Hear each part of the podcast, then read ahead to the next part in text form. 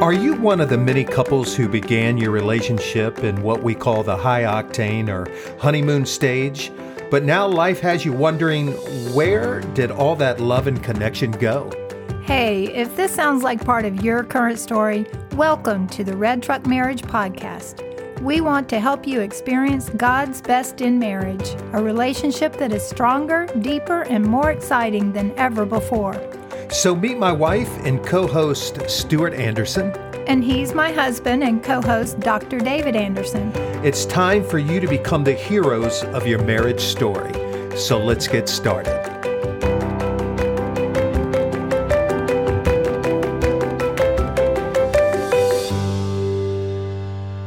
Hey, everybody, and welcome to the Red Truck Marriage Podcast. Guess what? Today, we're going to talk about why couples need to keep certain clothes on at all times in marriage. all right, so before you get all bent out of shape, uh, thinking like we discourage physical intimacy in marriage, you better take a breath. yes, take a breath. The truth is, we absolutely encourage physical intimacy. We believe it's part of God's best for all of us in marriage. Hmm. So, why are we suggesting to keep certain clothes on in front of your spouse. Because listen, the clothes we're talking about are not the clothes you buy online or like at your favorite clothing store or something. Well, exactly. In fact, we encourage you to take those clothes off whenever you and your spouse feel like it. The, cl- the clothes that we need to always keep on are the ones God gave us when he created us in his image. You know, it's it's what Stuart and I refer to as the marriage dress code. And it comes right out of Colossians 3:12. The apostle Paul says it this way. He says, "Therefore as God's chosen people, holy and dearly loved." Now watch this. Clothe yourselves with compassion and kindness, humility, gentleness, and patience. Oh, don't you love that kind of imagery?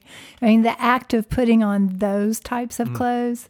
Many of us put a lot of thought into what we wear when, before we go out the door. We're always checking the weather or, um, you know, of course, the colors, and then right. what we're go- about to do, whether it's for dinner or hiking or working out. But the, you know, the point is, and I believe it's one of Paul's points, is that we choose whatever mm. we're going to wear.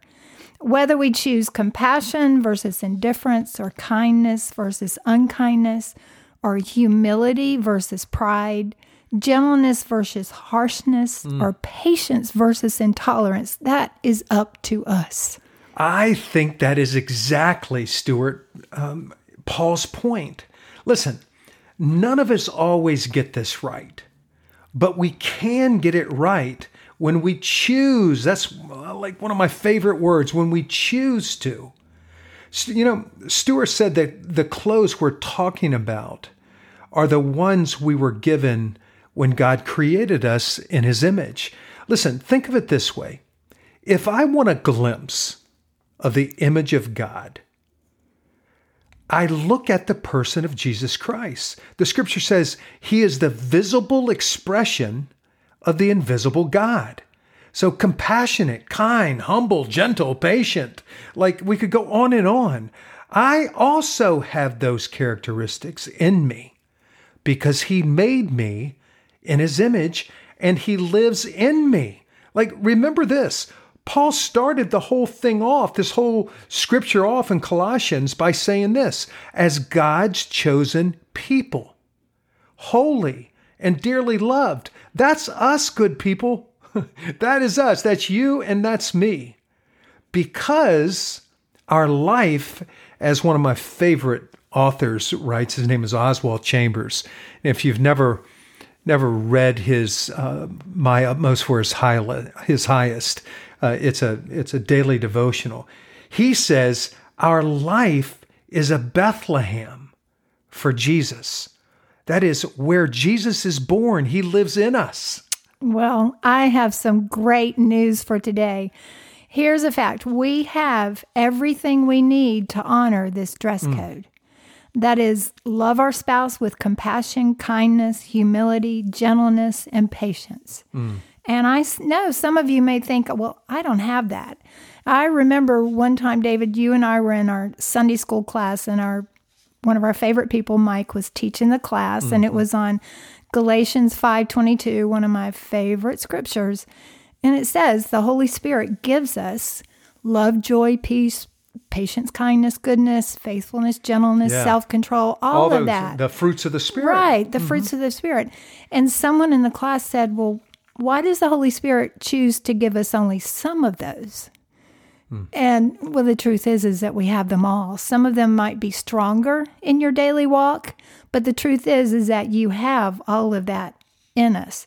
And sometimes we miss the mark. And when we miss the mark, that's going to give our spouse an opportunity to give us grace and forgiveness. You know, those things we talked about in episode 20. The message here today is not, come on, this is going to be easy because it's not. But we do believe that it's God's best in marriage for us to love our spouses this way. And if we miss the mark, we just put those clothes back on and start over. Man, don't you love that? You just start over. It's Yeah. a it's a new day. So let's talk for a minute um, about these different articles of clothing, Stuart. Like, what does compassion look like in marriage? Um, in our minds, it's being in touch with your spouse's emotions. Listen, oftentimes compassion motivates us to help. And it's not out of this obligation, like, I guess I should help, you know, I should help, but it's out of understanding. Like, I feel her struggle, I feel the pain in her struggle, and that motivates me to want to help. And here's the other thing we must be intentional and attentive to have this authentic compassion. Yeah, I, I think we can best get to that place of authentic compassion by asking the question what must it be like to be in her, his or her shoes? Mm. Sometimes it's simply asking questions to better understand your spouse's situation without trying to fix it. I know that's going to be one of your major points uh, on this whole episode, but you know, that's a nice point. I know that it is difficult for me sometimes what you just said. I want to fix it for you, right? And and when really all you want is for me to sit in it with you. That is what I mean like when I say help. Like it's not about fixing it but being emotionally present present like in it with my spouse. Oh, exactly. You know, that used to happen a lot when I came home from teaching after a, a hard day. Um, there were times when I wanted to tell you about the day, but you would just start giving me a list of ways that I could fix it. And I knew it was out of love, but you know, it will it just fills me up more when you simply show me an understanding emotionally. I, I do understand that. I, I think sometimes a person's attempt to fix versus give compassion, it can come across to your spouse as like criticism. It's as if, uh, you know, I'm saying clearly you are not competent, uh, as competent as I am, so I'll fix it for you, uh, even if that's not my intent. See, our spouse can hear it that way. Most of us know it's much easier to try to fix the situation than sitting in it with someone else. I, you know, I was thinking about this earlier about this whole point. It, it's kind of like as a parent, you know, when when your child is really small, it, it'd be so much easier. I know you saw this as a teacher, where parents probably did this. It, it would be so much easier to just do your homework, your your child's homework for them. Oh, gosh, you, yes. you know what I mean? Rather than sitting in it with them Right. as they learn, Right. you know, to do those math problems. Oh, right? yeah. Oh, yeah. Yeah. You know, for me, I feel your compassion when you take the time to ask me questions, Mm. you know, just to get a deeper understanding about whatever's going on. I, you know, that to me, that's what it means to sit in it is that you just sit, you listen, and ask questions just so you can understand more. But let's talk about more articles of this clothing. Okay, so which ones you want to start with? Well, how about patience and kindness? yeah, right. David and I decided a few months ago to go back to memorizing 1 Corinthians 13, you know, many of us call the love chapter. And the verse starts out with, Love is patient and kind. Obviously, we saw the need to do this because we were not feeling a lot of patience and kindness from each other. yeah, but you know what? Now it's kind of our tagline, uh-huh. right? Uh, when we walk through the day with each other. So if we sense one of us are like getting edgy when we uh, are kind of living together, particularly in this small space we're right. living in right now, then we speak the tagline of this love chapter. And it starts off love is patient and kind. We'll speak that. Sometimes it's in a humorous or light spirit, but it is definitely an encouragement to one another. Yes, and for parents who are listening, this showing patience and kindness, that's exactly what we need to be modeling. Mm. Our world needs kindness. We all know that. And I believe it's best taught in our families. Absolutely. Absolutely. That is so true. And it really is a choice. See, I have the power to choose kindness towards Stuart instead of being mean or aggressive or sarcastic. In some ways, this may sound like somewhat elementary that I have a choice to, to treat my wife this way. But here's the thing when we choose not to clothe ourselves with these kinds of behaviors in marriage, we become so toxic to our spouses. We end up being that person who hijacks joy from the very one we love so much. Oh, yeah. You know, if you think about it, this clothing ourselves thing will transform not only our marriages, but our families. Mm. All of us wake up to enough chaos around us, whether it's our, our health or our finances or raising children, worrying about our careers, or, you know, just the lack of kindness we see on the news or in the grocery stores. I mean, all of that kind of chaos. But when we choose to be patient and kind, we can transform that. Listen, I so agree with you, Stuart. I really believe we all wake up at a crossroad every morning, like every morning of every day. Do we choose to become that chaos in our marriage? Or do we choose to put our clothes on that breathes life into our marriage and our family and ultimately our world? You know, our intent here is not to sound like we're preaching a sermon. We really believe that this is at the root of what driving the red truck in marriage means. Well, Stuart is so right. Um, listen, if you believe, as we do, that your marriage is sacred, and by that, let's take away the religious or the spiritual context for just a moment, okay? By sacred, we mean highly valued then choosing compassion, kindness, humility, gentleness, and patience is what sets our marriage relationship apart from all other human experiences, all other relationships that we're in. I believe clothing these things truly does make our marriage sacred. Mm-hmm. You know, I know most of us will hear this and say, I agree completely. Mm.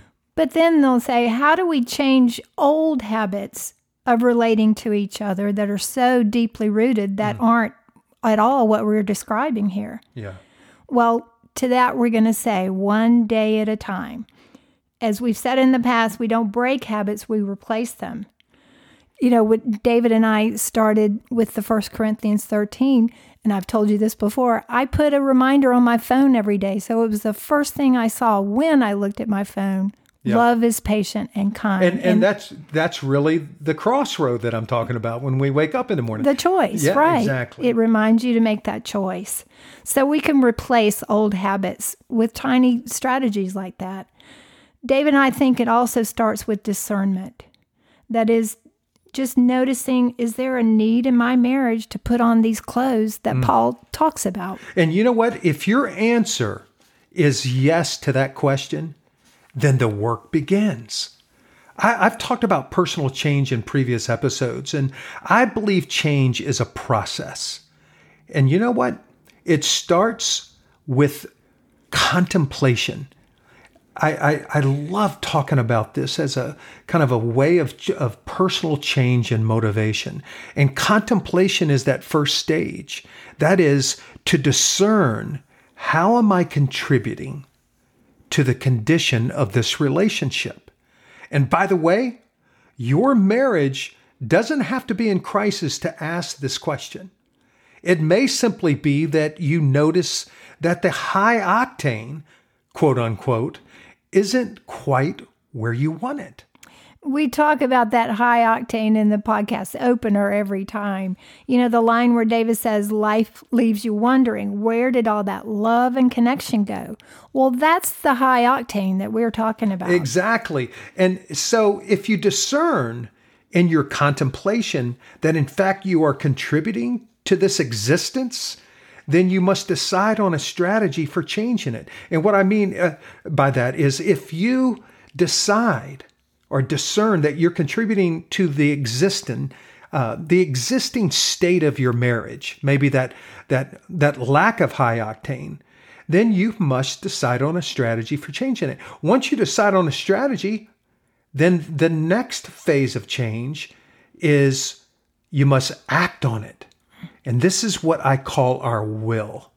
That is to will or act or choose, there's that word again, your personal change. Listen, I believe Paul in the Colossians verse basically says, act or choose when he says, clothe yourself. He meant that. He meant act. Choose compassion, choose kindness, Act on humility, act on gentleness and patience. And by the way, this change process really becomes doable when we involve each other. Mm. We already told you that day by day is the best, but then when you involve your spouse in trying to make the change, it absolutely will become powerful. Let me give you an example of how to involve each other before we close. You know, Dave and I told you earlier about our decision to memorize the love chapter verse. That was part of our strategy for making change in our marriage. But first, we had the conversation about the difficulty we were having.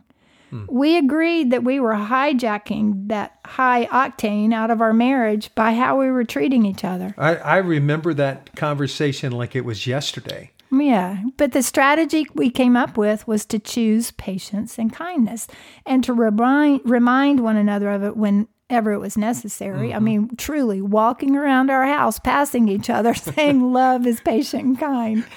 now, is that going to make us live happily ever after just because we choose to do that? Probably not. That's not the only thing. But God's best in marriage requires that we grow together and that it's ongoing. Our new strategy is just another way to help each other develop new habits that really matter. I really love that point that you know, being in a relationship, being in a marriage is a day to day process for, for the rest of our lives of growing personally. So, you know what? It takes call to action to grow personally, and we want to give you a call to action today. Uh, the first thing we want you to do is spend some time alone to contemplate some area in your marriage that could use an upgrade by putting on one or some of these articles of clothing. In other words, do I need to show my spouse more compassion or gentleness or patience? And by the way, it could be something your spouse has already spoken to you, but you've ignored it over a long period of time. And then ask the question Is the lack of these characteristics contributing to the low octane situation in my marriage? Secondly, we want you to invite your spouse to do the same thing, to contemplate some area in your marriage that could use a change. And then ask the question how are they contributing to staying stuck by possibly not putting on the clothes that we're talking about? Mm. And then the both of you have a conversation and agree on how to get started with this change pick a strategy and you can borrow ours. Love is patient and kind if you need it. it's working for us. but whatever it is, choose to do it one day at a time and just give each other grace as you try to change. Remember, always Choose to clothe yourself with compassion, kindness, humility, gentleness, and patience when having all of these types of conversations. And if you need to go back to our previous episodes on how to have great communication in marriage, please do so. Mm. Finally, take action, get started on your strategies, and encourage each other along the way. Man, I think that is so important for a couple to really help each other by catching the other one, like doing this new behavior right. and, and acknowledging it. Oh, so important. It is. So, you know what, folks? I'm telling you, when we begin doing these things, we believe you will end up driving that red truck in your marriage this week. No doubt in our minds. So, bye for now.